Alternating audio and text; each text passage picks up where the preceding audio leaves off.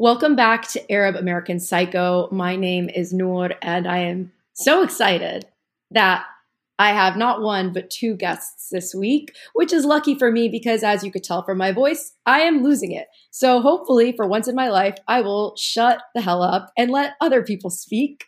Um, my two guests are co founders of an incredibly innovative product management platform that we're going to talk a lot about. And yeah, so welcome to the show, Onoma Okeke and Abiola Doherty. Hi, thanks for having Hi, us. Very excited to be on here. I'm excited to have you both on and and we were talking about names a little bit before we started recording because you know, you guys know if you listen to the podcast, I'm always bitching about how everyone mispronounces my name. Um, and I, it sounds like you guys have some experience with this. Yep, definitely. Oh, being Nigerian, it comes with the territory. Like I don't understand how Americans can pronounce a Russian name or cannot pronounce a name with a very simple syllable. it feels like a personal attack sometimes. It does. it feels like they're part like purposefully trying to not say it correctly. Like, I'm sorry, Noor, Noor, whatever. So easy, so simple. Literally, like how? How? Yeah. How do they manage to fuck it up every time? Then every sometimes time. they'll put uh, extra syllables, more like random letters in it. I, yeah. I'm so confused. How did you guys add it? I don't know. They would just add something else. mm-hmm. I'm like, I've gotten cases where like someone has tried to rename me. Just straight like, up rename you. Yeah, yeah like uh, no.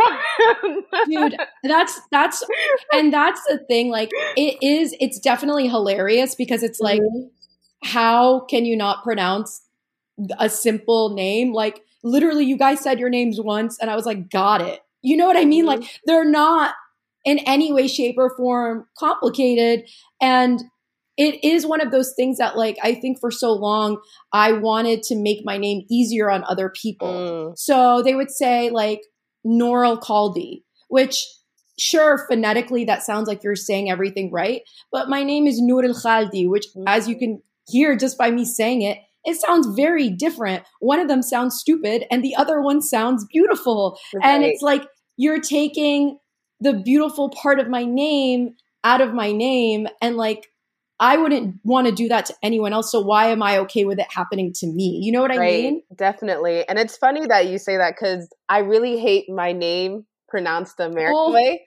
Yeah. And so I just shorten it to like Abby, but like I love yeah. it pronounced the Nigerian way. Um, and mm-hmm. so it's it's funny um, that you say that because at least with um a lot of Nigerian names, there's meaning behind our names. Yes. So like yes. when you say it a certain way, it kind of could mean something else. and so it's it's funny um that you mentioned that. So what what do your names mean? Now I want to know the meanings of your names. so my first name means um so my yeah my first name Abiola so that means um born into wealth or born it into like love the manifestation in the name. Is. It's really nice. so they usually give names to like foresee of like the children's future. So wealth yeah. meaning like not necessarily like as far as um material mm, wealth, but yeah. wealth in life, yeah. wealth in you know, happiness, joy, whatever you want to put it. So yeah. yeah, um African names tend to be super intentional. Yeah. Um yeah, like I think also um which I think when I moved here, I realized that oh wow, like you just name kids any type of name, like but like um in Africa, like there's definitely a very intentional, you know, way that we name our kids. Yeah.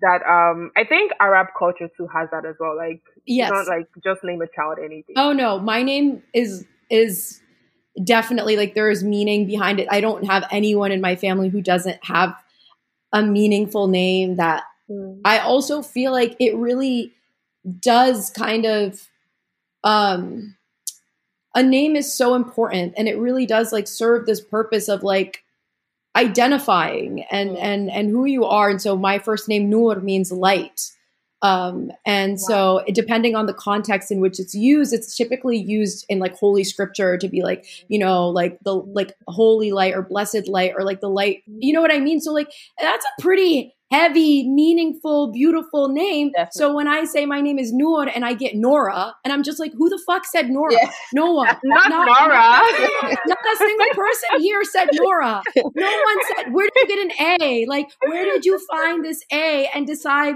like, if my name was Nora, I would say my name is Nora. This isn't a, like, I'm not playing a game here. Like, my name is Noor. No, no A. And like, my last name means, um, eternity. Mm. So my mm. name means eternal light. Oh, I love when that. you put it together. Yeah, and I'm like that's a really beautiful name that my parents you know really thought about and it's just it feels more and more, you know, just through like growing and realizing like I shouldn't have to make myself more, I guess, Americanized mm-hmm. to fit whatever arbitrary standards have been created. Because at the end of the day, what is being American? We're all immigrants. So if I can say your weird ass name, not you, but like some other person's weird ass name, I mm-hmm. can say any other name if I just try for even 30 seconds. Mm-hmm. You know what I mean? And like, it's just, yeah. It's kind of funny because you get to a point where like your name gets mispronounced so much that like you just give up correcting. Yes. You're like, yeah, that's how you say it. And, you know. yeah.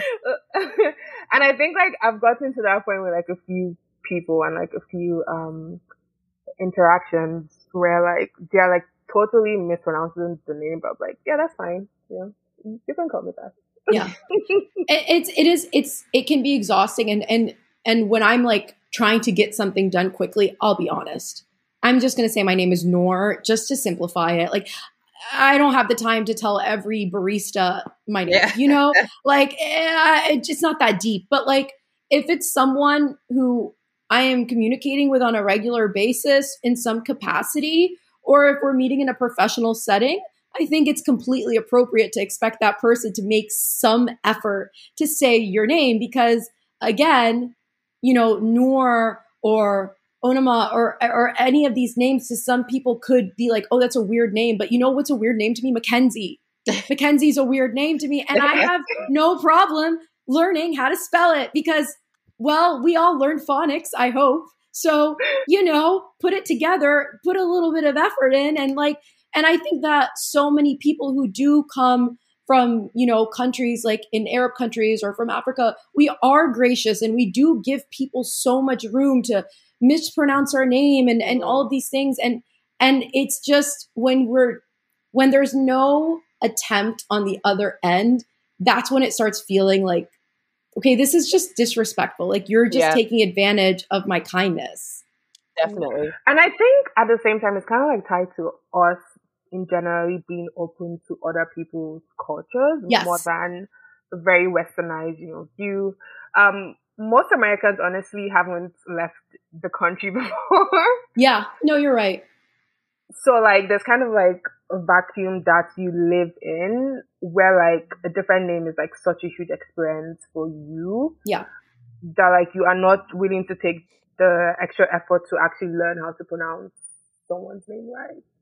And you know, I think that that's definitely something that I think, like you said, you've thought about it. I've thought about it. I know we've all considered it. Like, you know, you tell me you guys are both Nigerian. I automatically know, okay, in my mind, Africa is not just one place. East mm-hmm. Africa, West Africa, North Africa are all very, very different. Very and, different. and not even just where they are located, but like every African country is very different. But you see people really want to just create one little box and be like African culture.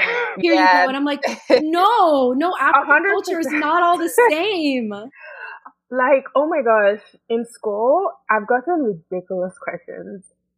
A girl asked Tell me, like, tell me. I need to hear them.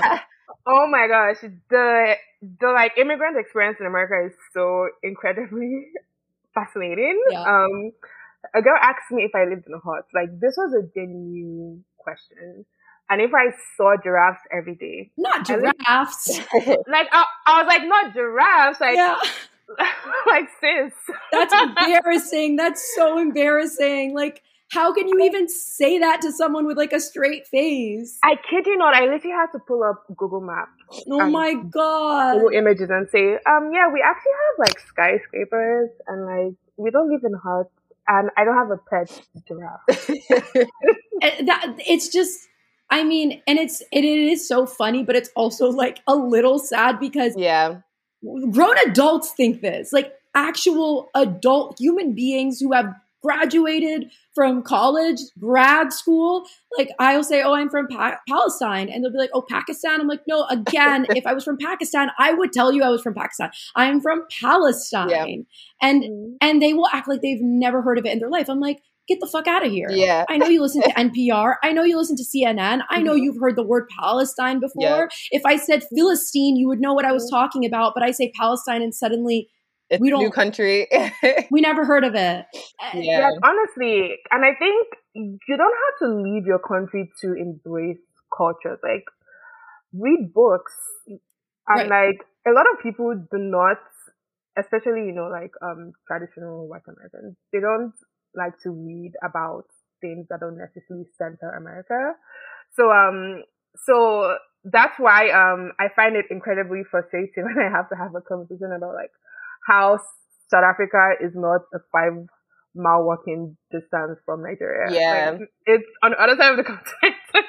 and that's another no, yeah, you, thing. Oh, yeah. Yeah, definitely. No, no, go ahead. I was just going to ask you actually because I know that you're a first generation Nigerian American. So, how do you feel like, if any, in any way, you feel like you had like a different experience? Yeah, no, definitely. I feel like um, it's growing up because it was weird um, at first because there's also there's so many different types of Africans, and then you also have the native Black Americans that were here. So I think when I was growing up, I think I thought I would I thought I was Black American. I thought I was Black yes. American, and yes. then but I also knew that I was a little bit different because like at home it was very different, and so that also was a bit confusing at first. But um, it it's funny because it's like living two lives at once. So it's like at home, this is what I am. At school, this is what I am. And so it it was like kind of like Hannah Montana in a way. it's like I live both worlds, and um, because it was very different. And then my parents would take me um and my brother to Nigeria, and so that was a whole different experience in it um in itself. So, and it showed me how diverse, even just being in Nigeria, was so diverse just like yeah. the cultures um and just like all the food and everything like anama and i are from different ethnic groups or yes. is what we call it mm. and so yeah.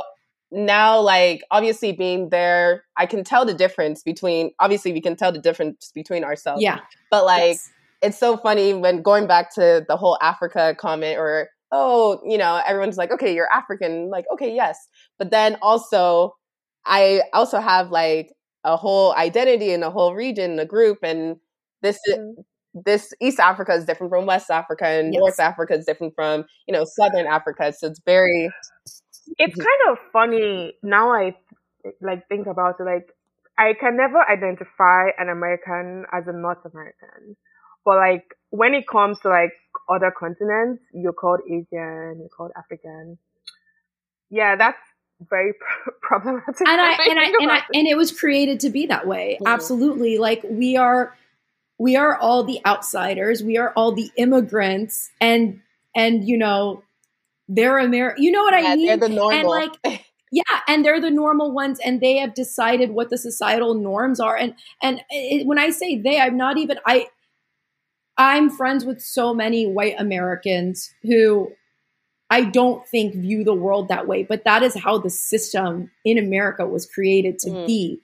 And so that's when, you know, it it does become sort of a responsibility that is placed on white European Americans to to make that no longer be what the narrative is. I do think that there is some of that responsibility, unfortunately, is placed upon them. But at the end of the day, not to seem insensitive, but I think so many responsibilities have been placed on both of you, me, our whole lives. We are we are literally just as American as they are. I was born here. Yep. And and yet I am always treated as if I am so different and my culture is so different and yeah. oh my god like no like isn't the whole point I mean again I don't want to get too much into this because I'm like I'm literally a very like America I, I'm in a fuck America mood. I'm just going to be honest with everyone.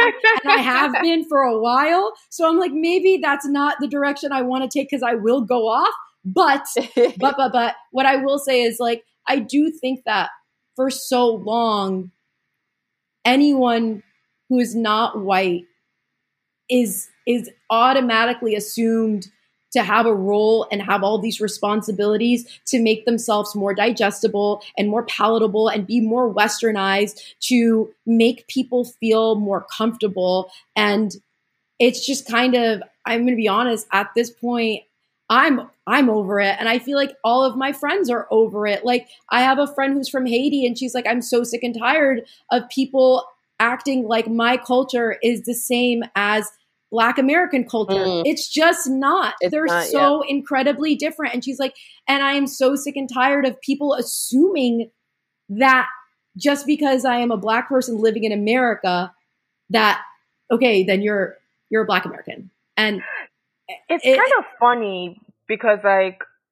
race and nationalities there are different way they're like different ways people deal with them. For example, I've noticed um I used to live in Brazil. Okay. And I noticed that like if you're African, you're kind of like seen as like um special okay. than the actual black Brazilians.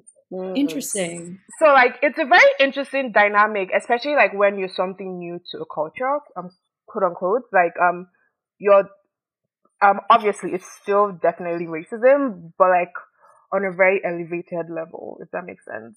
Yeah. It is very interesting the way people simplify race and ethnicity just so that they don't have to care because it doesn't affect them personally. Yeah. And as you get older, you f- kind of find out how complex it is. Um, kind of what Anama was saying, I did notice, um, you know, with my name, and then once people find out, okay, I'm Nigerian or like you know, um, typical Americans, they would try to treat me a little bit better than my friends that were Black American. And so I did notice the difference between that as well. So it is something to bring up and it is because now all of a sudden I'm foreign and so ooh this is cool and so exotic yeah exactly so. exotic yes 100% no and I also I was talking to a friend of mine recently she's Somali and she was like the way that black women from Africa are fetishized is actually kind of getting out of control. Mm. She's like, it's very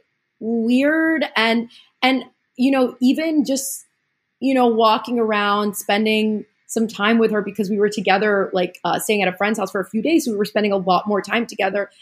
People are always like, as soon as they see her, where are you from?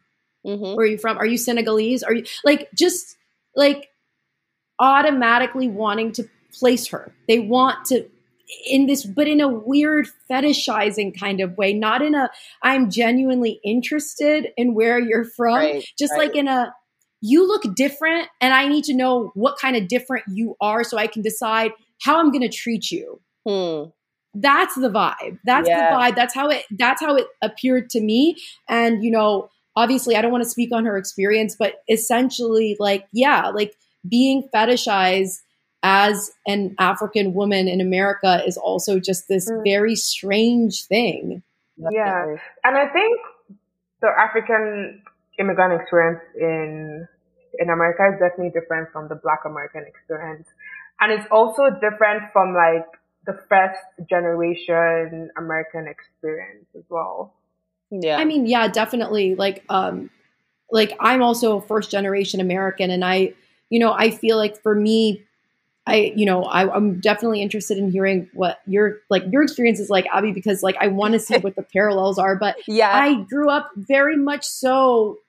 You know, I I have a lighter complexion, and when I was younger, I didn't wear a hijab, so I just I kind of blended in. I was mm-hmm. able to just kind of, you know, maybe they thought I was Latina or something, but I just kind of was able to kind of go unnoticed and i but i could tell the way that i was treated and that i could tell that i was treated better than let's say my other muslim friend who was uh, from guyana mm. who had a mm. darker complexion but like because i had a lighter skin tone I was more accepted, easier. And my name is Noor, which, yeah, it sounds a little weird, but not that weird. Like, mm. it doesn't sound that different. And only until like my mom would come to school, she wears a hijab. That's when I feel like the first time I started noticing that the kids in my class were treating me differently was seeing my mother and realizing, wait, this is you you're not white you're yeah. something else and and it was this weird kind of not that i was ashamed of my ethnicity or my culture but i just almost felt like i could tell that people didn't like it mm. and so i just kept it to myself not that i was ashamed of it but i just kind of felt like like you said i will just almost have like a double life and when i'm hanging out with these people I just won't bring up these things. Yeah. And and when I hang out with my other friends who are cultured, I will talk about things and and it was very much and I had come to terms with it at a very young age that like okay, that's fine. I'll make mm. it easier on myself. That's how I kind of justified it in my head. It'll be easier for me to have these two separate kind of versions of myself just to make everyone else feel at ease and relaxed, which I want to go back in time and I do want to slap little seven year old Noor and be like, no, bad Noor, don't do that. Fuck that. Mm-hmm. No, definitely. I just to add to that, I think it's very interesting because um I think when I was younger, because my name, so my first name, that was maybe they would try to like make fun of my name. Oh, Abioli, Ravioli, just all these different names. But my last name, for, mm, my last name is more is it's an English last name. And yes. so a lot of people they didn't know how to categorize me so they would think I'm black American or I don't know.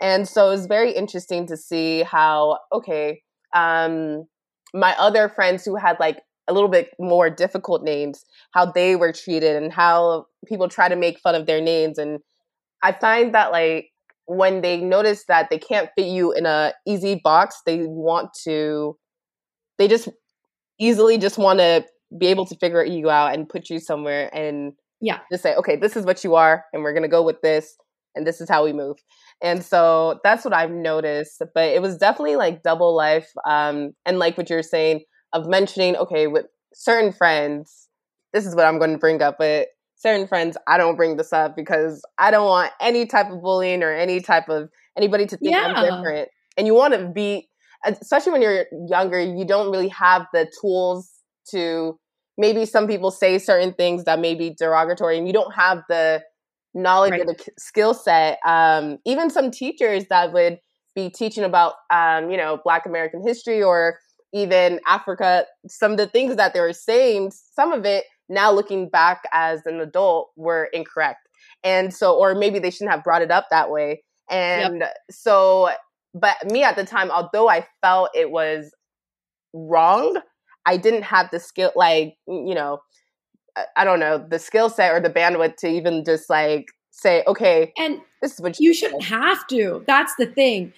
When I say that we have done so much over the years, so when people are like, why are you so frustrated that no one will say your name right? I'm like, because my name is so fucking easy. And like, how old were you when these things were happening? You were a child and yeah. you were trying so hard to still navigate that and to the best of your ability where you were trying to protect yourself and from a teacher who's an adult like you know what i mean that's an, a figure of authority who you don't want to have a conflict with you don't want the teacher not to like you mm-hmm. and you don't know how to tell her hey listen i don't that hurts my feelings or you know that's a little insensitive or that's incorrect that no teacher is going to like that and yep. i'm going to be honest I only went to school in America until the second grade, and then uh, not until college. I, I, lived overseas for the rest of uh, elementary school, middle school, high school. But I, reflecting on it, there was a girl.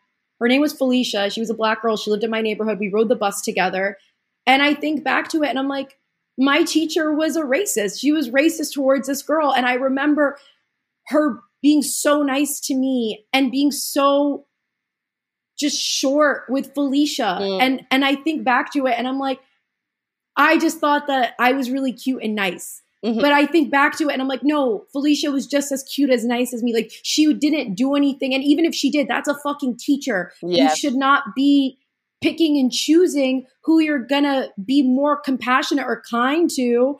Like something as simple as I didn't know how to tie my shoelaces. My teacher would always volunteer to help me tie my shoelaces.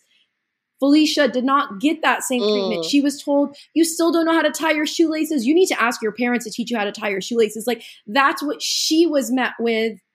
And I was met with, Come here, sweetheart, let me tie your shoelaces. Mm, yeah. And I think back to it and I'm like, I fucking, ah, I'm so mad. I want to find that teacher and I want to fucking fight her and I want to mm-hmm. like hug Felicia because, and that's the thing, I think back to it, I'm like, she handled it so well in a way that I don't know that I would. You know what I mean? And it's mm-hmm. and unfortunately, it's through struggles we are forced to find ways to deal with people being discriminatory or racist and sometimes it's much more obvious than others and i know that you know even my experience as someone who's visibly muslim yeah it's not the best but to compare it to the experience of anyone who's black or brown in america like put a hijab on that and that immediately mm-hmm. makes it way worse and even without mm-hmm. a hijab it's still way mm-hmm. worse than my experience because at the end of the day I have light skin and I don't have an accent when I speak and that is enough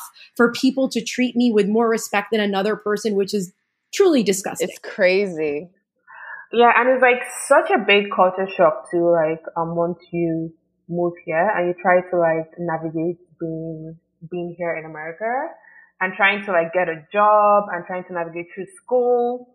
And like you tend to um code switch a lot. Um depending on the environment that you're in, like there's a way that it doesn't actually foster you to be your most authentic self, especially as an immigrant.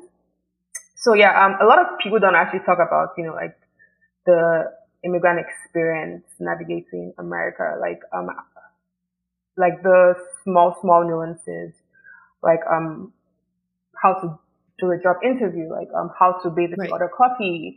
Um, you know, like there are things I faced here, like for example, American humor. It took me a long time to sort of come around to like to like um being in social circles and like understanding like how Americans make jokes. Um, I used to watch Disney as a child. Yeah. So like in my head, like that was the version of like humor, like I could understand the jokes. Right. Because I was very deep in meme culture, but at the same time, like, like um, actually living that experience is so different. How like, old were you when you moved here? I was 18. Okay. So you yeah. had, you had gone through school, you were done. So yeah, that, that is a really difficult, I think, transition to make. How old were you when you moved to Brazil or were you back and forth between Nigeria and Brazil? Um, I was back and forth between America and Brazil. Okay. Okay. Yeah. Okay. Um, so you were you born in Nigeria? Yes, I lived in Nigeria up until high school. Okay. And then we moved to Brazil. I see. So my mom's a diplomat. Okay. Cool. Yeah. So like she had worked there, so we moved there, and then like after a year or so, I moved to um, I moved to Chelsea, New York, and so like I was a bit like back and forth in between Brazil and America. I see. And like I just feel like it's so funny that you mentioned Disney because for me as a child that was how I kind of kept a connection with being American mm. because I felt very American. You know, like in every setting I was in with other Arabs, I was the American kid. Like Yep. You know what I mean? Like, yes. And so, and I've, and I, you know, I understood Arabic, but I didn't feel confident speaking it. So I didn't engage and I didn't feel confident speaking Arabic until I was probably like 10 or 12 years old. Prior to that, I was like, every time I would talk, I was just like, well, you sound like a white girl. And I'm like, mm-hmm. oh, I don't want to sound like a white girl. Yep. Like, you know what I mean? Like, no, like, and so like, I just, you know, I really clung on to that American identity because you know, regardless of your background, when you leave the place you were born, you really do identify so strongly. You were born there. Like your very early memories are very connected. And so I would watch Disney Channel, but my Disney Channel when I lived in Malaysia, which is where I lived for the rest of elementary school and middle school, it was streamed through Australia. So I got like an Australian Disney Channel, which I didn't know was different. And I just like assumed everyone like watched S Club 7 and no one knew what I was talking about. And I, and no one, I was like S Club 7 and they were like, what the actual fuck is S Club 7? And I was like, you don't watch Disney Channel? And they're like, bro, what Disney Channel are you watching? And I was like, I don't know, like regular Disney Channel. But it's so funny that like Disney Channel is that like synonymous with American children culture. Mm-hmm. Yeah, um, hundred percent.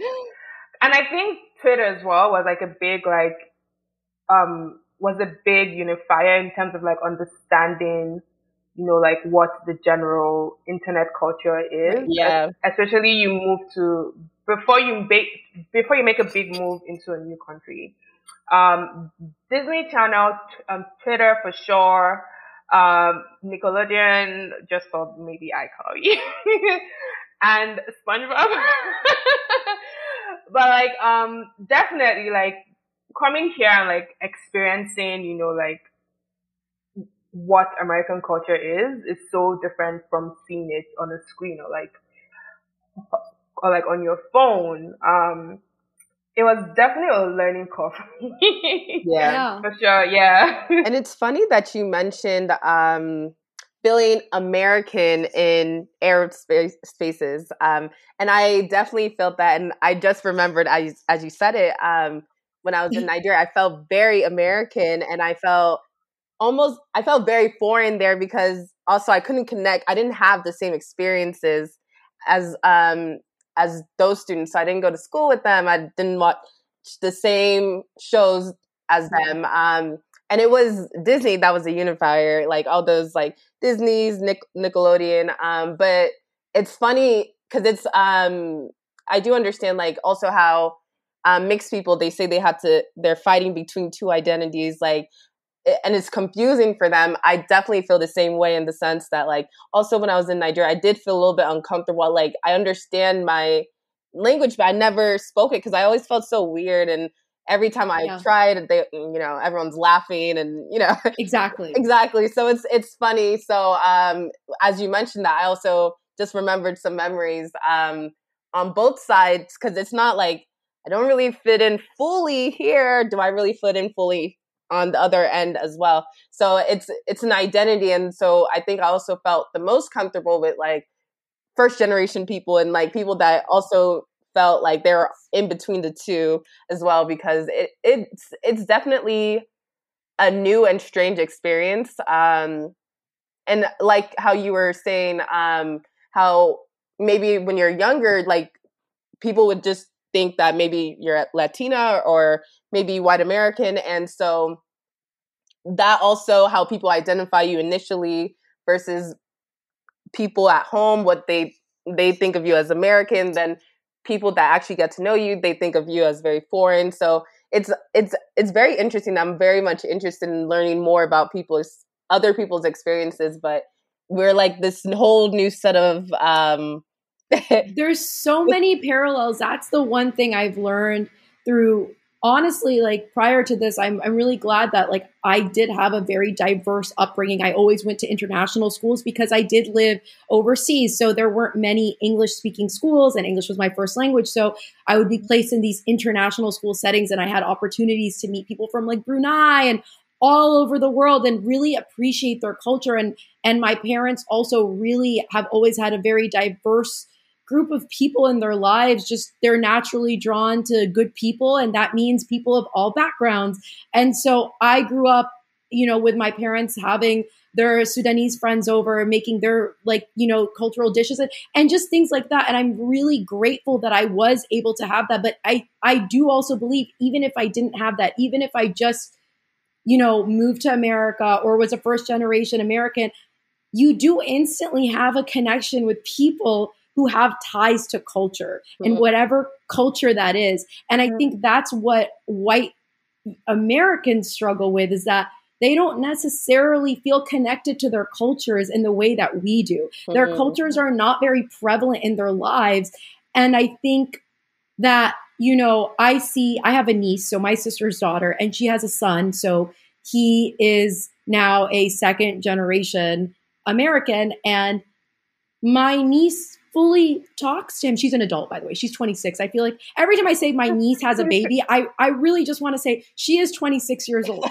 Um, but she she talks to her baby in Arabic sometimes. And I haven't said anything about it because I don't want to make her feel self-conscious because I think it's amazing because we don't talk to each other in Arabic. We talk to each other in English. Mm-hmm. Like, you know, so I just think it's really nice to see that she's still does feel that culture. And this is not my sister, this is my sister's daughter. And so just seeing her keep that culture mm-hmm. alive and keep the language like it makes me so I happy and i know that i'm just what worries me is i'm like is the reason why white americans who are of european descent is the reason why they're not connected to their culture because they've been here for longer is it just because they don't feel connected to their culture and i again, I'm so sorry if this is an offensive thing to say, but I just think they're not that connected to their culture, just generally speaking. I think certain places in Europe, yes, like somewhere like Germany, I feel like German culture is still very much a very big part of a German's identity, but I mm-hmm. feel like for certain other countries, not so much.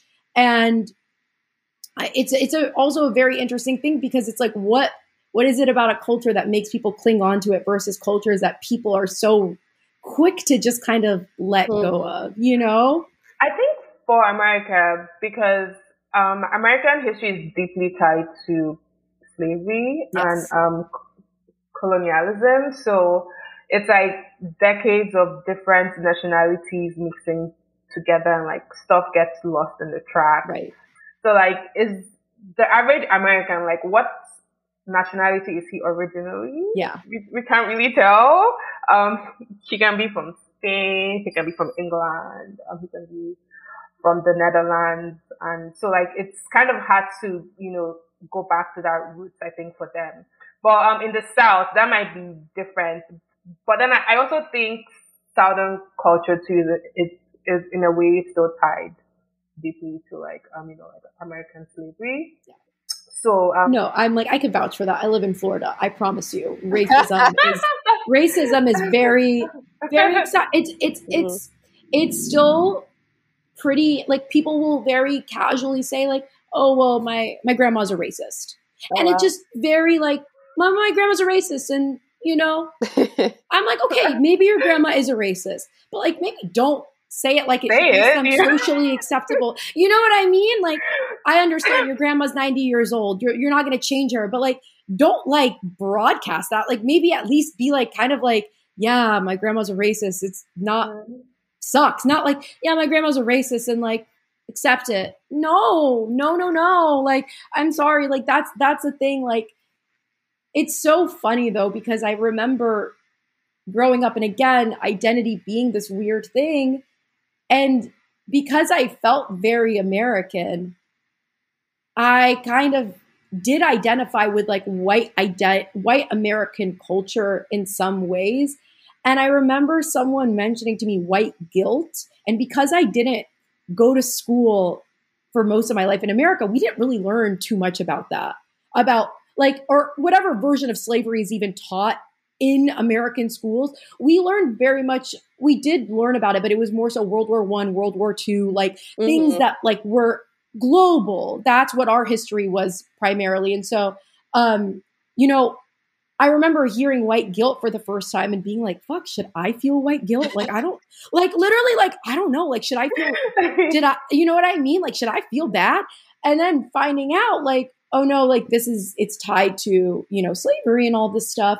And I'm like, I've never seen white guilt. What is this white guilt you speak of? Like, you know what I mean? And it's a word that I would hear thrown around a lot white guilt, white guilt. But it's like, cool, where's the guilt?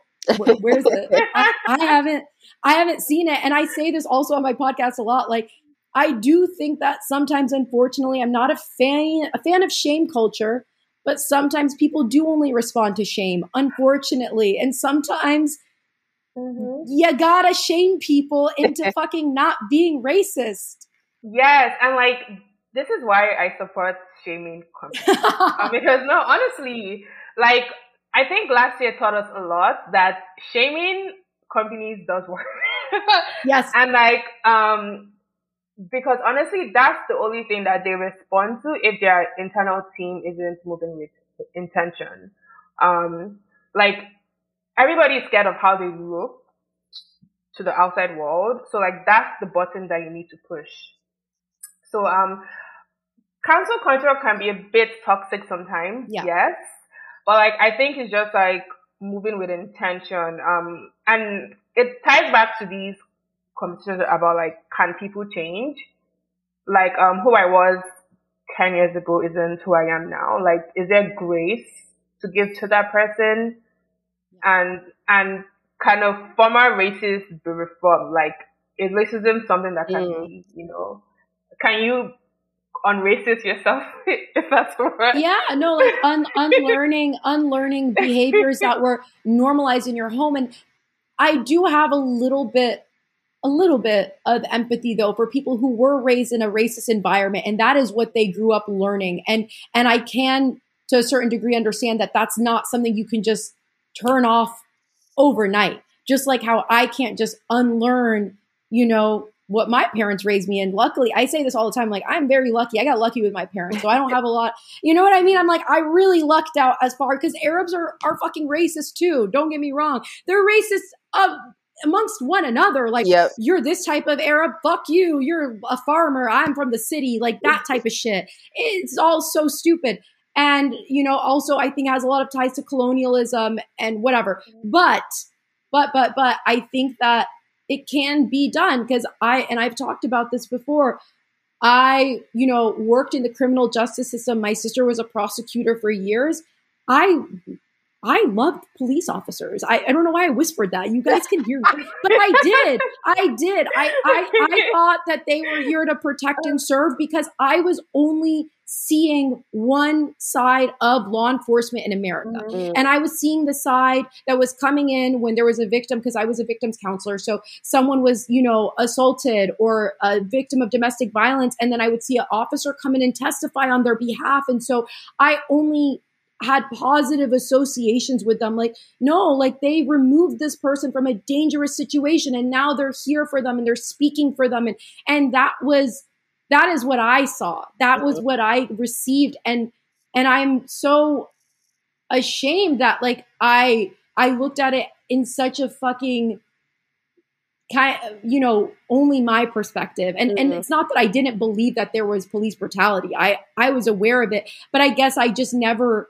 stop to think like, wait, no, me sitting there and praising them, even though sure there are some good ones out there, I am contributing to this because I think what's more important than like patting people on the back for doing a fucking good job when they're grown adults, they don't need a pat on the back, mm-hmm. is calling out the ones who are misusing their authority to yeah. be racists and be protected because of their occupation when in reality they're mm-hmm in no way, shape, or form protecting or serving anyone. And I was able to unlearn that. And I feel like it was very deeply rooted in my experiences in my life, in my relationship with my sister. Like, so I do think people can unlearn. I just think that they have to try. I think then we have this other little devil called unconscious bias. as much as you think you're reformed, and like, as much as we all think we are reformed, honestly, like, there's still that bias that we have at the back of our heads.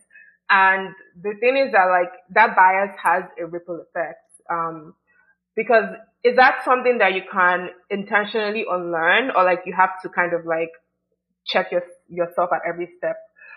For example, at work, if, if let's say a cis white manager is like the, um, the um, hiring manager and she has been through like all the, um, all the unconscious bias learning courses and like everything. And you come into work and like you are in place of like hiring decisions.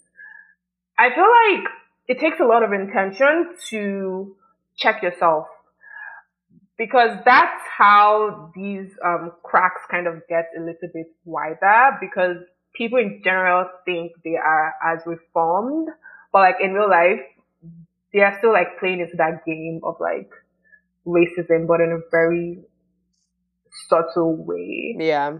Yeah, and that's you're you're a thousand percent right. No, sorry, go ahead. Definitely, and that's why I think you mentioned perspective, and it's very very important.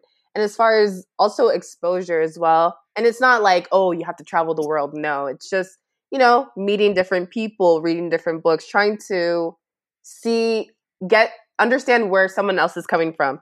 Even me, I can say okay, this is wrong, and this is why this is wrong because of X, Y, and Z. But it's also okay why did this person do this or why did this person see it in that way? And it's having em- empathy and also compassion for like one another you know going back to being just being a good person you know? And just actively kind of what anama was saying is like actively trying to okay where is this coming from? Do i need to educate myself here where are my gaps okay i'm letting this happen mm-hmm. you know um yeah but then, like a lot of people too aren't willing to do that work. no, yeah. no, and they, they are, and I think that most Americans, and this means all Americans, just in general, American culture is very selfish. This is something that I'm made to be aware of because every move I make, I do consider my parents and my family. I just do. And other people who I don't know, I will consider you until you give me a reason to not consider you. You show me that you're a piece of shit. All right, then, not considering you anymore. But if you have, I will give you the benefit of the doubt. And I, I try to be considerate of other people, but specifically, you know, I do really value my parents. I think that yep. I, you know, the respect that I give them. And, and again, I will say my parents are great people. Some people don't have that experience, so it's different. But if you have good parents, I think it's fair to, you know, show them certain levels of respect. And I think it varies from person to person, from mm-hmm. parent to parent, what they consider to be respectful, what they don't. I think that's also very tied to culture. What my parents is a, think it's a sign of respect. Other people might think it's weird. Every time I see my dad, I kiss his hand and I put it on my head. No matter where I am, no matter what I do, people are like, even other Arab people are like, what the fuck? And I'm like, that's how I show respect to my dad. I kiss his hand, I put it on my head. My mom, on the other hand, I've tried doing it to her. She hates it. She's like, don't touch me. Like, she's not a uh, physically affectionate person. So, she, that to her isn't her the way I can show her respect. I can show her respect by she wants to see me achieve goals in my life. That is to her, that makes her feel respected. That I raised you and you are successful. That to her is a form of respect, which is so weird, but that's that's her thing. And so it varies from person to person, culture to culture. But just coming back to, I think one thing that does make me feel very different a lot of times from white Americans is this very individualistic perspective, as opposed to where I feel like I not only think about my family, but I was also raised that like when you hurt one person, you're hurting the whole community, mm-hmm. genuinely, truly. Yeah. And so mm-hmm. it, if you can change something with your hand, change it with your hand. If you can change it with your mouth, change it with your mouth. If you could change it with your actions, like that is what was instilled to me at such a young age. And, and I just kind of assumed that that's how everyone viewed things, but people don't want to go out of their way for other people. And and it's hard to maintain the the values that you have when everyone around you kind of doesn't give a shit about them. Mm. and i think that's where like your own moral compass comes into play and checking yourself like you were saying comes into play because this isn't about proving something to someone. This isn't about what is society accepted by society or what is a norm in society. It's more so about I know what the right thing to do is. And so I need to check myself. Whether or not anyone around me is doing it, I am responsible for my own actions. And if that means unlearning things and consciously not being racist and using whatever position I have to make sure that I am not showing any bias, then you do that. And that's on you as an individual. And as much as I mm-hmm. would love everyone to do it, at the end of the day, we only can control what we do. And so it, that's our contribution contribution to society and so that's something that like you know like you said like reform is possible but you need to you need to be on that shit. Like yep. you need to be checking yourself. You need to be reflecting on decisions you make and your intentions behind it. Definitely. Definitely. 100%. Yeah, like um I think reform is definitely 100% possible, but it has to be with a lot of intention mm-hmm. and a mm-hmm. lot of emotional intelligence as well. Um, and also like thinking you know less than you actually know helps a lot because people think most people in general think they know more than they know. Yeah. or they have like more experiences than they actually do. So like it definitely helps to like humble yourself and um be open to learning other experiences, um experiencing other cultures and people as well. I I mean I couldn't agree more and like I'm just like I want to keep talking about this so bad, but I also want to talk about other stuff. So, okay, just, we're just going to do a very non smooth transition. I do want to know how did you two meet each other? Because you're both co founders of Lenore. So, I want to know how you guys met. What's your meet cute? Okay, so um, it's funny. So, Anama lives in New York. I live in California. And I used to live in New York. I moved to California during the pandemic. Um, and during the pandemic, there was an app called Clubhouse. And yes. it was Yay, we love Clubhouse. we love Clubhouse. So during that time, uh, chatting on Clubhouse, Anama and I met via Clubhouse. And uh, it was funny. I, that's so fucking cute. Yeah. I'm sorry. I'm like, that's so cute. I love that. and so, yeah, so we met um, via Clubhouse just talking, and we realized that we had mutual friends from some of my friends back in New York. And so we just got started talking. We both were very similar, both in the tech space, also the fashion space in a way as well. And it was just I love that you're using air quotes for everything. Literally how it she's like tech, fashion, whatever the fuck. No, like, I don't consider myself in tech, in fashion, or I guess I'm in tech too, but like I don't know. I I have a hard time identifying myself in like all these different categories. and I think it's because like we we transition into different spaces. Like um I don't know if you know FIT in Chelsea. Yeah. I went there for fashion design. And then in school, like I realized I didn't necessarily want to be a fashion designer. And like that was like my childhood dream, like going away. But at the same time, like I knew I wanted to solve problems in retail, but I didn't know what yet. So I taught myself how to code. I taught myself how to product design. We love it. So that led me into tech. Um, I did things at Nike and and I Casual. Did a, yeah. did a stint at Nike and Reddit, whatever. you, you might have heard of them. I love the humbleness. Couldn't be me. I would be like, Nike, have you heard of it? Yeah, I was there. so then like um now like being in tech and kind of like experiencing how software could solve a lot of problems in retail. So like it made a lot of sense to kind of like go back and see like, oh wait, um so um I used to work at Rosie Assoulin and um and yeah, um I was an I was an intern for them um the the spring of 2019 and so wow. um so yeah, like the workflow in retail in general is just like shit. Like companies have to deal with like Excel sheets, facts, really long email threads. Like I literally had this friend who had to go back to an email that was sent last year because she couldn't find something for a dress. And bad version control and like a lot of teams are juggling all these very archaic methods. And even if they use product management tools like Asana, they have to like ad hoc it because like it's not built for a physical product that you can touch. So like there's a space that like Abby and I thought that tech could fit very nicely in here and we could help solve problems for brands. Yeah, so that's how we got started. I mean, I first of all, I love a digital meet cute. I met some of my closest friends on like Twitter and shit. So like I, I love it. Um, but also, I mean, yeah, I also work in fashion. So air quotes. I did air quotes. Yeah. I also work in fashion. I don't know. I feel like at this point we're all so multifaceted. Yeah. And and we've all touched so many different like industries that it's like because I know Abby, you didn't you majored in like mathematics? Yeah, definitely. Yeah, I majored in what? mathematics, and then again, could it be me? I'm like, I use my calculator for very simple math and division.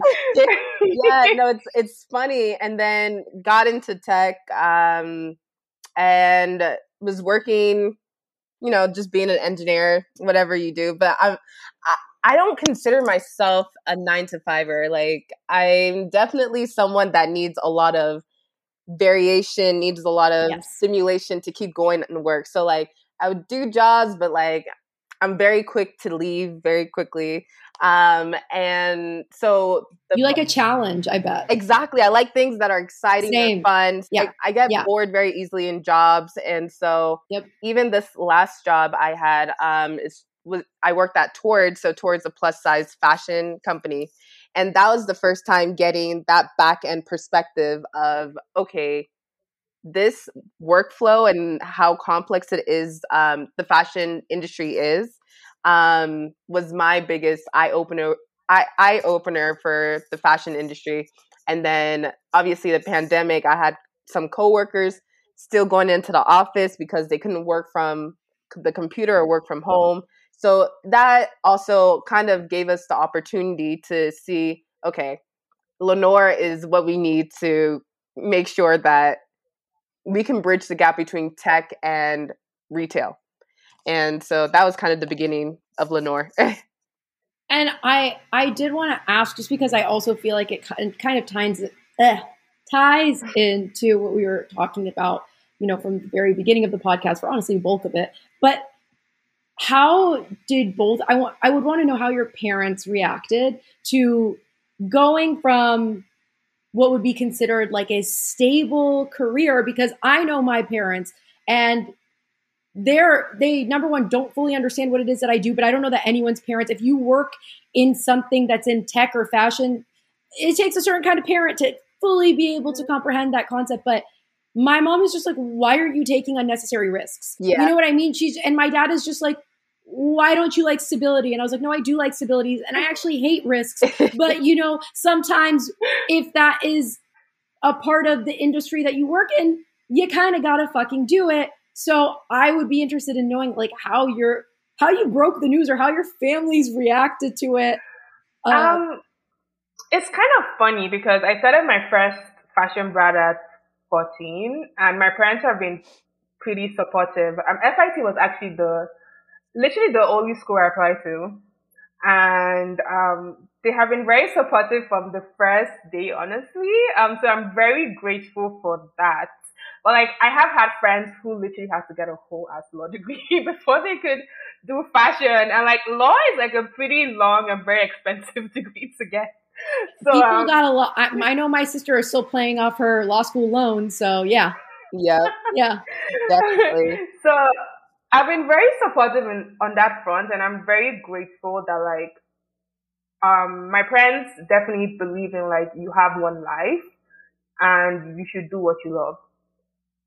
I mean, definitely. I love that for you. I just I'm gonna be honest with you. I'm like that. That is truly. I will say a very like your parents. I want to give them a big hug. That's amazing because I'm uh, my parents are supportive, but it just takes a little you know cajoling. It takes like a little like you know, uh, maybe giving them like a hard plan for them to feel like I'm making a move and it is definitely a risk. And my mom was like, don't tell your dad. That was her first thing. She was like, you just figure it out and then we'll tell your dad. I'm like, my dad is like adorable. So I'm like, all right, whatever. You know him better than me. Like he's your husband. Um, and so, and my mom was super supportive on board. And then once it became real, she started freaking out. She she she switched on me, and I'm like, no, you can't freak out. I'm freaking out. Like, no, like you need go back, stop this. And then she she was so freaked out that she ended up just like haphazardly telling my dad, by the way, Nora's moving out of the state and she's doing that. And my dad was like, FaceTimes me, and he's like, why are you doing this? Like, and he's just like a, not in like a guilty way, just like in a what? Like just that information was just dropped on him super casually no prefacing just she's leaving bye-bye. And my dad is like why what is going on? But i as soon as I like helped him mm-hmm. understand, like, you know, the industry that I work in, it does help to be living in these particular places and, and this and that. And it's just like, well, why would you want to leave your mm-hmm. family? Why would you want to leave mm-hmm. this? Why would, you know what I mean? And, and they very much, I think they're, at least for my parents, because they're, they're older, they were born in the 40s, they're older. Um, their generation is very much like, you need to have academic degrees in order to secure your financial future. And that is something that is just as important to them as I think we all treat like self care and skincare and all those things. Replace mm-hmm. that with like academics. Like both of mm. you, my parents would be like, wow, love you. You have degrees. Amazing. I do have a degree, just not enough degrees. That's the thing. They, they want like stats. Yep. They want, they want a few. They don't want one. They don't want two. They want like a couple of degrees stacked. Definitely. I think I think for like immigrant parents, you do it and you say sorry later. yes, yeah. that's true. That's true. That's my tip, honestly. That's true. Just just like like do it first and then you tell them, Oh, by the way, yeah, um I'm actually moving to New York tomorrow. Yes. yes. Just, just saying you guys know. Definitely.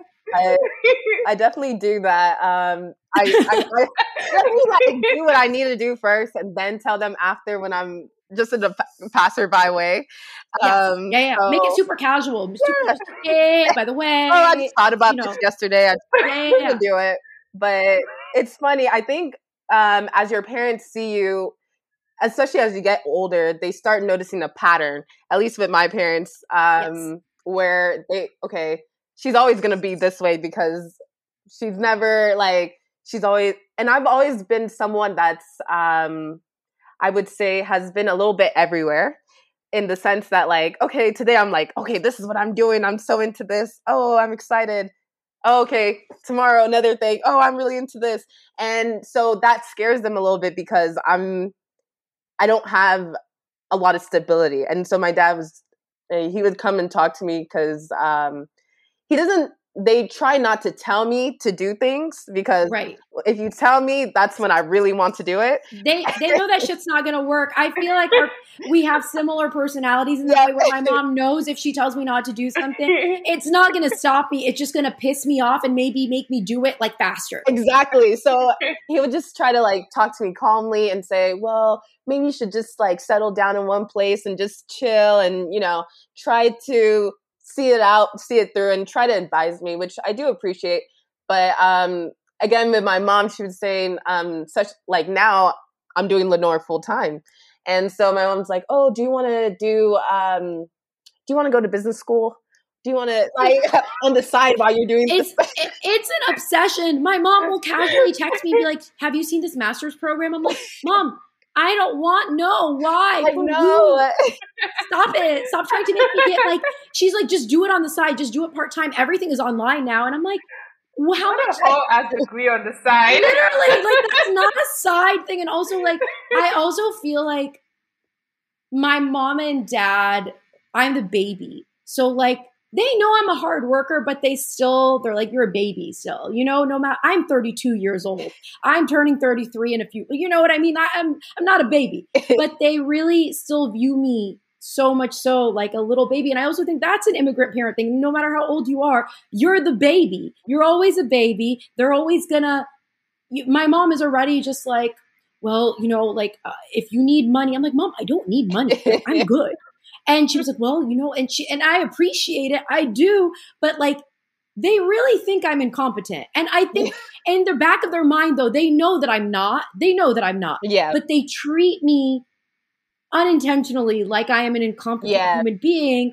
But I'm like, you did not raise me to be that way. I can fucking do everything, actually. And it's because well, you taught me to. I think that's a very immigrant thing. Like, cultures that aren't American tend to be very centralized around communities. Yeah. Like we're very community based cultures. And um I'm America is in a way very individualized, mm-hmm. I think. So like that's why your child that's like 33 years old is like still like your child, like a baby to you. Oh, like a whole ass baby. I, I'm an infant. Every time they look at me, they're shocked that I can even speak. They're like, "Wow, good job!" Like literally, when I speak Arabic, which I I would consider myself to be fluent at this point in Arabic, they'll never not be impressed by mm-hmm. me speaking Arabic. I'm like, yo, my head is already too big. Stop this. It doesn't need to be bigger. Mm-hmm. Like my dad will be like, oh my mm-hmm. God, you should work for Al Jazeera. You want me to be a news reporter for Al Jazeera? I speak Arabic, you know, uh-huh. well, but not not like news report of vernacular. No, like I don't know the I don't know the word for crisis. Actually, that's what I do. But I don't know the word for like some other shit. You know, my vocabulary is decent, but I it's not my first language. But the way they hype you up for doing things is the way you hype up a child. Honestly, yes. like the positive reinforcement. Yes. It's like, good job, bravo. Like it's, it's just, but I love it. I, am not gonna lie, I really love it. And it's funny because now that Lenore is getting a little bit more traction, I'm telling them the good news about it. Just like, oh, it seems like it's working out for you. It's like this is amazing. And then um, my mom's like, this seems like what you want to do. So like they're they accept it. You know, at the end of the day we're all going to do what we want to do and exactly. it's based off of their guidings and their teachings you know. You know they te- they raised us well enough that we can be ha- um go exactly. out into the world. So i don't know why the fear obviously they have fear of just like okay you don't want to fall down but like sometimes people do have to fall down in order exactly. to learn and to be a full like i guess adult in general. But um mm-hmm. yeah. That's how you learn. That's literally unfortunately that's how you learn, I think, the most valuable lessons and you pick up the most valuable skills is through falling and like Definitely. it is scary. I'm gonna be honest. I hate risks. I really, I really hate risks, but you gotta take risks sometimes. And you, you know, you can try to mitigate the negative impact as much as you can, but unfortunately, you can't. Sometimes you do fall, and like it's okay. Like that's the thing. Like if you have the skills within yourself it's a little hard. I don't have to tell you guys, you are, yep. you know, you have a startup. So like, you know, like sometimes you have to just put in a lot more into something for a while so that later, long term, you might not have to work as hard, probably still will, yeah. but not as, but it won't be as, but it won't be as exhausting because you get used to it. We're very adaptable. I think generally speaking, women specifically are very adaptable. I think children of immigrants or immigrants whatever like i think that we are also very adaptable. These are amazing skills. That's what i'm saying. Like the it's unfortunate that we had to go through i think hardships at a young age but i also think that it again, I'm just, my head is so big. My parents give me too much positive reinforcement, but I think that that's what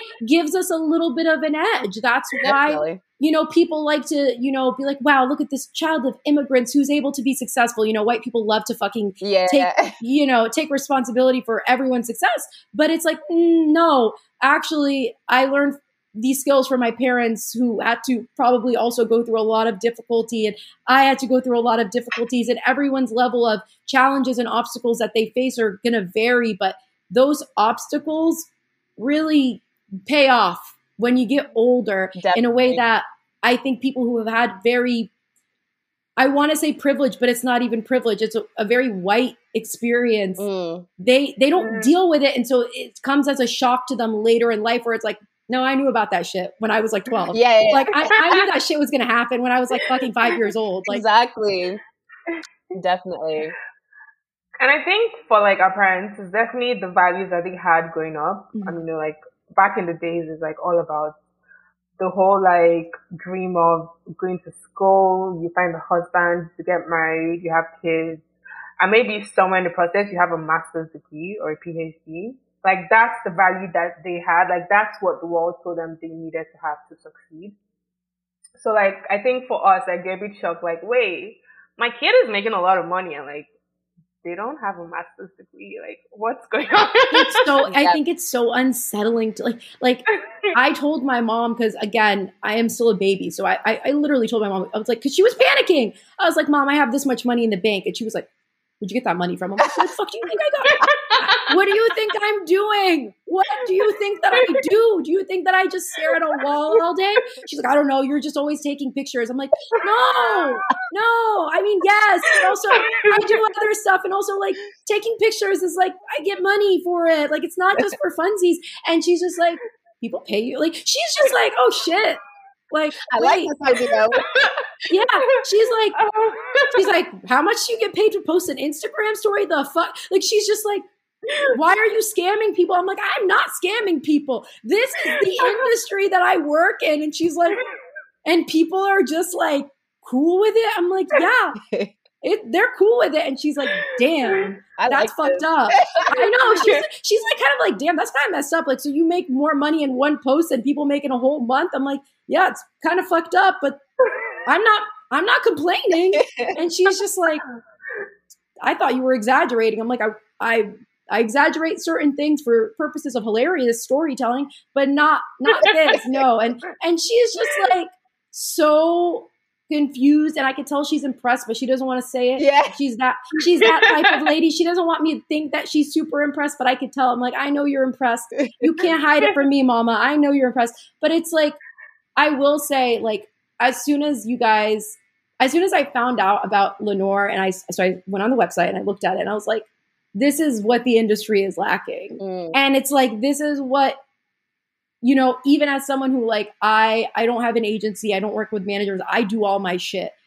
I have to do 7 million extra steps mm. on 7 million different apps to make sure that I am doing everything that I need to do. So I can only imagine when you're dealing with employees and all of these other things, just keeping track of everything. And like you were saying earlier about going through email threads, like searching on Gmail is not not very accurate. I'll just put that out there. If you think that you'll be able to search your inbox by putting in a keyword and be able to pull up that email, I would say nine out of 10 times you're not, that email is, it's gonna, it, you're gonna start to question, is this email, did it ever yeah. happen? Did this conversation ever happen? And then you're going through email threads that like, they're fucking pages. And then towards the ends of the threads, they start getting all weird. And then the screen, you have to scroll. it's, it's like a whole thing. And I'm like, oh my God, I just need to find this one thing. And it's like, and I'm an organized person. I'm type A, I'm organized, but I really wish there was just one place rather than using my, you know, my, uh, you know, reminders app and my calendar and my notes and, you know, Google Calendar, just all of these different things. And to be able to, to run a business regardless of the size or the type or whatever and have a place where you can like kind of like have everything in one place i'm like that's that you're fulfilling my type a dreams i'm gonna be honest with you. Um, but i want to know like i know that you mentioned a little bit just because you guys have worked in the fashion industry so obviously you you have firsthand experience but like how did you guys decide this is what we want to do? Because i know when you're coming up with any business or concept it's so hard to narrow it down and like just be like okay this is what it's going to be because i'm sure there was a lot of other ideas floating around. Mm-hmm. so like how what why did why were you guys like this is what lenore needs to be definitely. You know lenore was actually the name was used for a different different um idea that we um anama had earlier. And then love it. we kind of just brought together a few other ideas that we were thinking. And then the look when Anama was actually the one with the idea. And then when we started talking about it more, we started adding more to it. And then it just became clear this is what we need to mm-hmm. do. Um, again, we are clubhouse people, so we chat a lot. Yeah. Um, but my people, I found my people. it's, an, it's, an, amazing app. So shout out the yeah. clubhouse creators um, for the connect.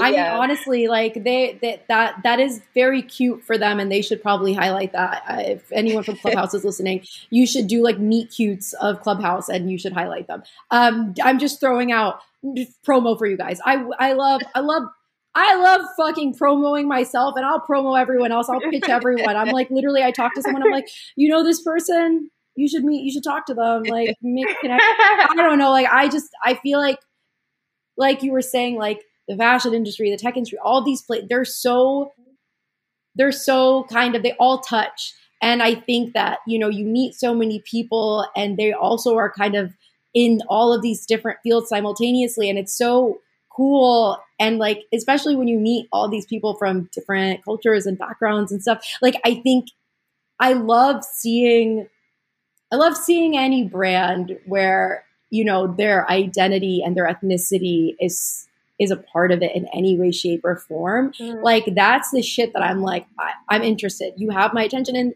and it's not just me. It's I think a lot of first generation Americans and immigrants. We instantly, like we were saying, it's an instant connection. It's an instant like. I think you're a good person. Not that I think other people are bad people, but it's kind of like, you know, you gravitate I have, towards it you gravitate towards it yeah and, and so like it, it does make me happy to see like two women in this space like create something that i think is super innovative and also like selfishly i'm like i feel like this will help me. So i'm like i'm like it looks amazing but when do you guys have a launch date or yes. oh yeah now um go ahead. Oh it's kind of funny you mentioned speaking to like people um because right now we are actually talking to brands and um, trying to meet as much brands as possible to um, understand what their workflow process is like. And like what we've been noticing is that everybody is kind of experiencing the same thing. So um yeah, so we launch end of um the end of October. So um, exciting. Very exciting, I know. We haven't we don't have a date yet. Um, we're still figuring out that logistics. Yeah. But um, the timeline is end of October. Definitely. I mean, I how long, if you don't mind me asking, how long have you guys been like working on this? I'm assuming. So you said COVID, so I have like a general idea. Yeah. Even though COVID does, I have no concept of time anymore. I, time, time is a construct. COVID has been going on my whole life at this point, so I'm like, I don't remember life before COVID. Yeah, we've been working on uh, working together since uh, late last year and then um, we've been building the product since this year and so we're happy to see everything come into actualization and to be to see it come to life and now talking to you and other people it's very exciting um, so yes october is our launch date so it's been i guess it will be almost a year coming mm-hmm. Yeah, October, yeah. yeah. Very, it's been a very exciting process, especially as like young black women in tech.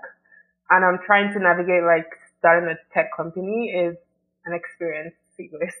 Definitely. And like, I also, I swear, like, I'll eventually stop asking you guys questions, but as two young black women in tech, like, do you feel like and again, I am asking this question. I already kind of have an idea of the answer, but what kind of, you know, what kind of pushback have you guys received, if any, and like obstacles that you feel like maybe, you know, someone else who's not a black woman or, or someone, a person of color would not experience? Um, Abby could go. Yeah then I could add on you. Um, so I would say, at least for us, um, and it's funny, we talk about this all the time of how one thing for us, we've grown a lot during this experience. And so even something from a few months ago, we we always say, oh, okay, wow, looking at this with new eyes, we've grown from this. And it's um, there was a time we we were trying to raise some money to help us invest um, into, back into the business. And so we've had some like maybe unconscious bias or maybe, oh, we didn't expect it was you guys behind um, mm-hmm. this application or behind this website because, you know, we'd cold email people. And um, so it's very interesting to see that. Obviously, we try not to dwell on anything, but we do notice that like there is sometimes an unconscious bias, or we have to do a lot of teaching, or maybe posture ourselves in a certain way to make it seem like okay we know what we're talking about we've been doing this for a while we're the ones that are the face um face of this business or the we're we're the ones really in it and so sometimes people will try to um not demean um, you or just try to talk down on you or yeah. just try to teach you when you already know um where you're coming that from. happens a lot it happens yeah like more often than not people like trying to teach us about the industry that we are in. It's like, no, sis, you do not know about like, and it's it's sometimes ridiculous. And I feel like um, as you grow as a founder, you can kind of spot these type of personalities, and you tend to just like um, um, not try to interact with them. So definitely a, a lot of unconscious bias, um, and navigating the VC world was new for us as well. Um, especially as, as you know, like young black founders in tech.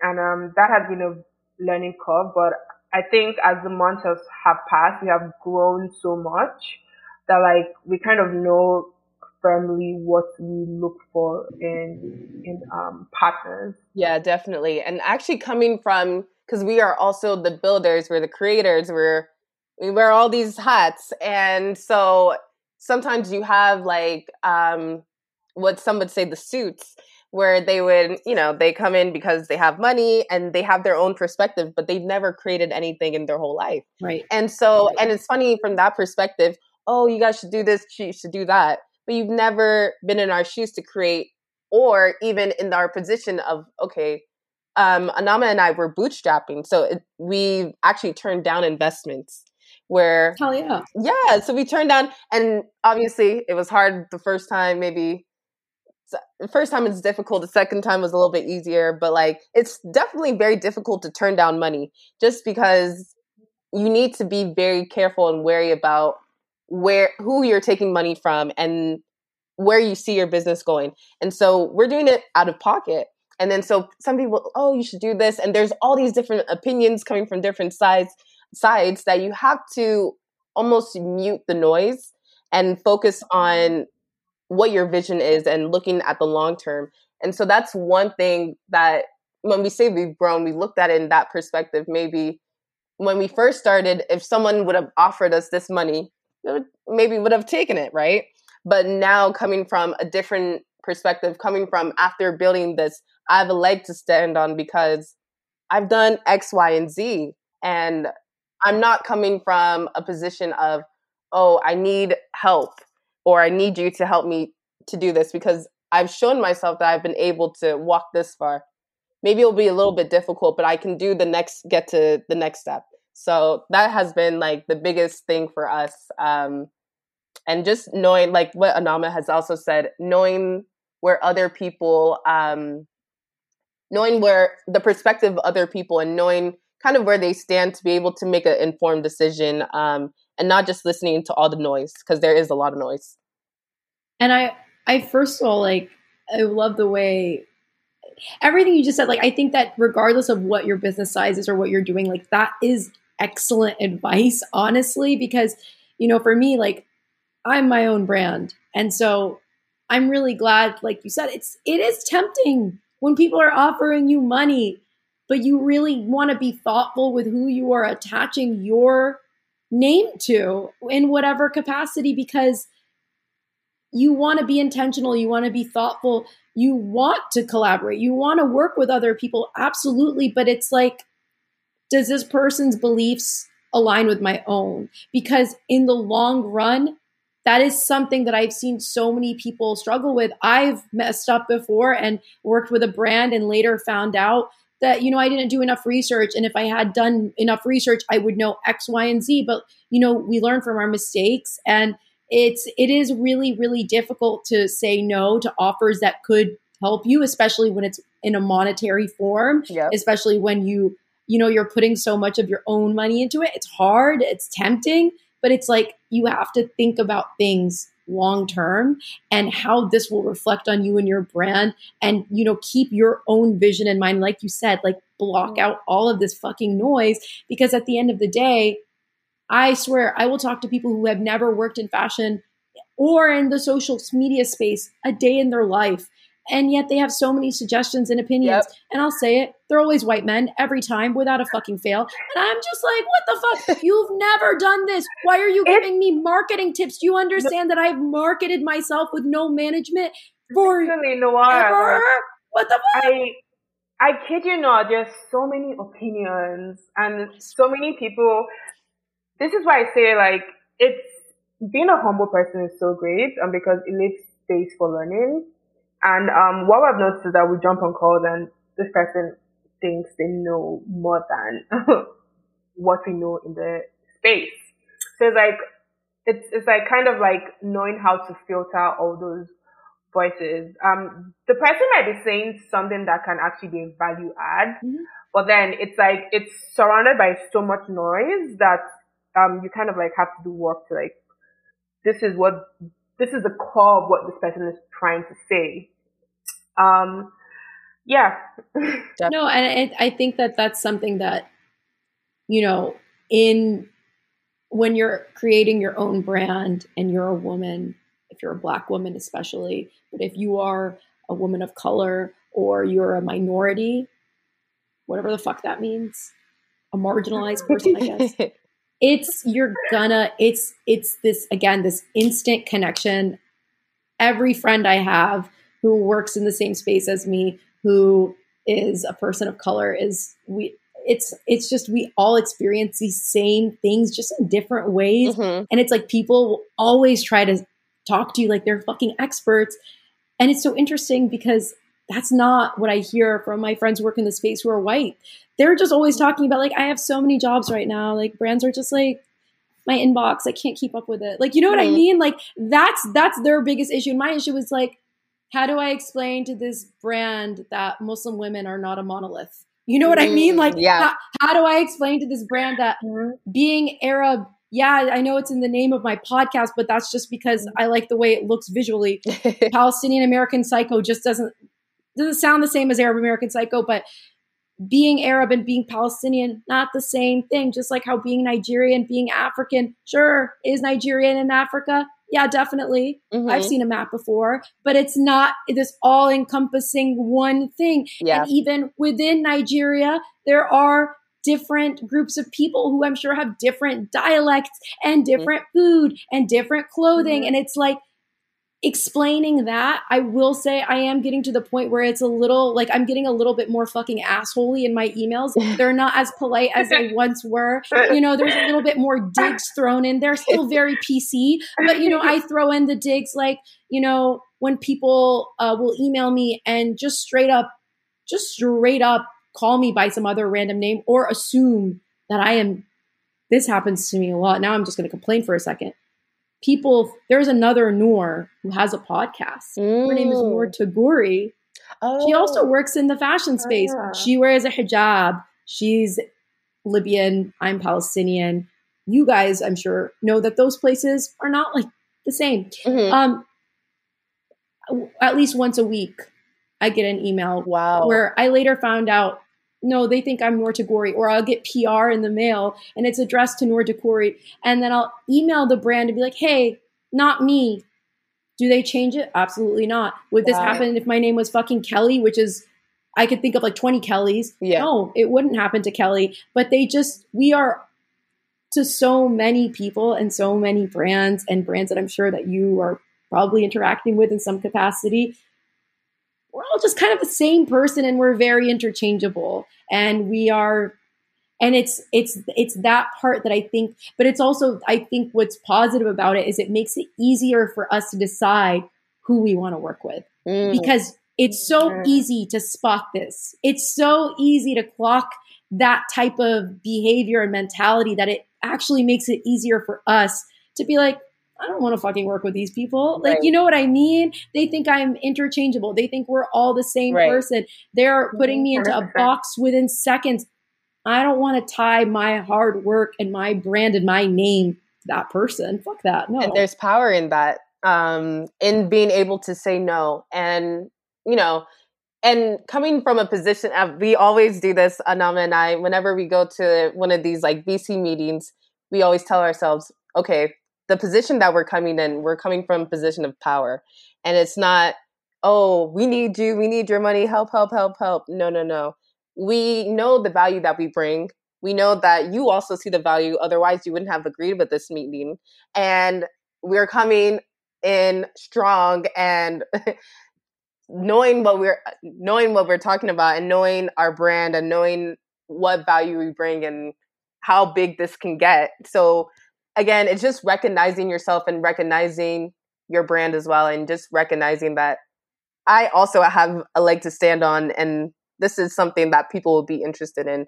So that's one thing uh, that we always tell ourselves in before any mm-hmm. meeting, because again, like you're saying that you clock that that behavior, we've clocked that behavior as well. So we kind of had to prep ourselves because maybe initially we were a little too nice or maybe, oh, okay, well, what do you think we should do? No, no, no, no. Okay. You can say that without having to be condescending, or you can say that without having to be um, demeaning. And so we definitely want to make sure because also the way you portray yourself is how people would treat you as well. And so if you come in with the confidence of like, and I always say the confidence of a white man.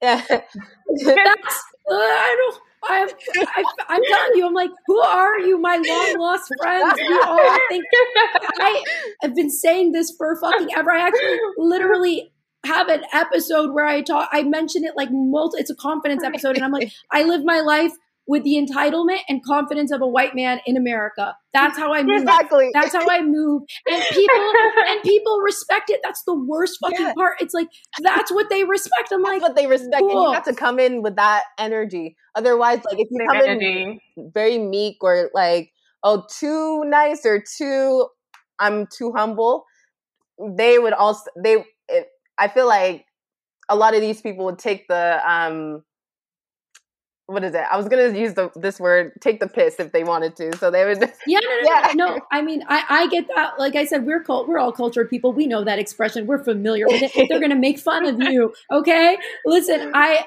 I swear it's everything that you're saying is really. I'm so glad that you guys are both bringing these things up because I know that there are so many people listening to this who are in similar fields and and I think this is the type of thing that we we learn and and there is so much growth in that learning process.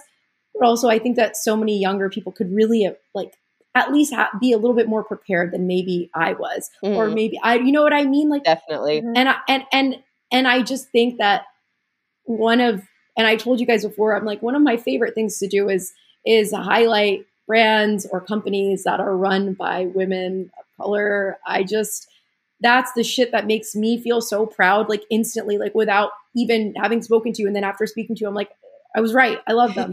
um, but like, it's it's this really amazing thing, and I and I I feel like the more we all kind of are there for each other, the stronger that we become and the more power that we hold. And not in like a selfish, like, I want more power, just like I want us all to have more power where we don't have to, you know, do XYZ in order to be treated with respect, where we could just really fully and and I do think that the entitlement and the the privilege of a white man ideology it it is effective. It really is. And that's why I tell people fucking do that because it unfortunately works. If you show a, a company that you value yourself, they respond to you as if you have value. Exactly. And if you approach them as if they have something that you need, as if I, every conversation I have with any brand, it's just like, I know my value. That's why you're talking to me. So what are we going to do mm-hmm. here? Because it needs to be mm-hmm. mutually beneficial. And if it's in any way, shape, or form more beneficial to you, I'm going to negotiate to make sure that not only is it going to be equal, I want more. Yep. Because because you're trying to you're trying to have more control, and I'm not. No, no, no. We're not doing that. And exactly. it's just like kind of being confident in yourself. Whatever whatever it is that you're doing is just the way you present it that dictates a response, especially when you're dealing with these large corporations who really feel like they know everything and they feel like they have, you know, um, all of these like years of experience, which that does hold value. But I also think like younger generations, we we know this shit. We grew up. You taught yourself coding. Yeah, like I was building websites at an age where like I had no business building a website but it's yes, like you grow up on the computer and you just you're bored. I lived in the United Arab Emirates. Mm-hmm. I was like, what the fuck? I'm going to build a website. Like, so it's just it's you know it's that type of thing that you, I really do think gives. It, that experience counts. And it's so weird to think about like, oh, the little Barbie websites that I was making when I was 11 that gives me value, but it it does. It's a skill that I honed in on at a young age, just like how oh, Ona, you started a brand at 15, which is fucking incredible. And I feel like that in itself could be a whole episode. I'm like, I, I don't, I, I, know if I start asking you about that, it will be a whole episode, but yeah, I feel like 100%. You guys are just incredible, and I I know that Lenore is going to be successful, and I can't wait for it to launch. And it's been honestly, even though I sound like I'm dying, I'm fine, guys. I have bronchitis. I don't have COVID, um, but I've enjoyed talking to you guys so much, and I want I want same here. I really, really, really can't wait for us to all meet in person now. But um, I do want you guys to plug all of your things. I know that you guys are private on Instagram, yeah. even though I for I literally forced me. I was like, "What are your Instagrams? like, give them to me." Um, but no, I want you to plug everything, and and then I'll have whatever you guys plug. I'll have it in the episode description. Perfect. Um, so you can follow us at www.lenore.io. Yeah, lenore.io. That's it. So Lenore is L A N O R. And um, you can follow us on Instagram and Twitter at Get mm-hmm. Lenore. Um, and so that's where you guys can find us. And do we want to plug our personal Instagrams? Listen, not not to be a I white mean, not to be a white man, but I was going to be like, you guys should really utilize your personal Instagrams to boost your brand. No, not me just coming in here being like, "Hey, I have a plan. Here's what you should do." It's something we actually had a conversation about. I was like, "Wait, our accounts are private." yeah, we definitely need to work on um, personal branding because it's something that we struggle with um, as well. Because sometimes when you're building a business, you have your business and then I'm different from the business. Don't try to associate me. But I do definitely think it's beneficial. Um, and that's something that um, we're open to. Um, my Instagram is uh, K O O L underscore A D one. So that's cool underscore A D one. And Anama's Instagram. Yeah, uh, mine is O N A N M A dot O K E K. Anama K. And Yeah, yeah, yeah, yeah. With we're just a dot in the middle, technically. Amazing. I'm so glad. I feel like I just bullied you guys somehow. I don't know. I was like, share your fucking, share your Instagram account. Um, and as always, guys, you can um, follow the podcast on Instagram at Arab American Psycho, where you will see lovely photos of the two of them, although they do not have a photo together. But I will, I'm going to somehow facilitate them to get a photo together. Um, and then, as always, you can follow me on Instagram, where there is no shortage of photos of me. There is almost too many photos of me, and um, it's it's a lot. It's really a shrine for for everyone to enjoy. Uh, as always, guys floss your teeth, wear your sunscreen, don't be a fucking asshole. I'll talk to you next Sunday.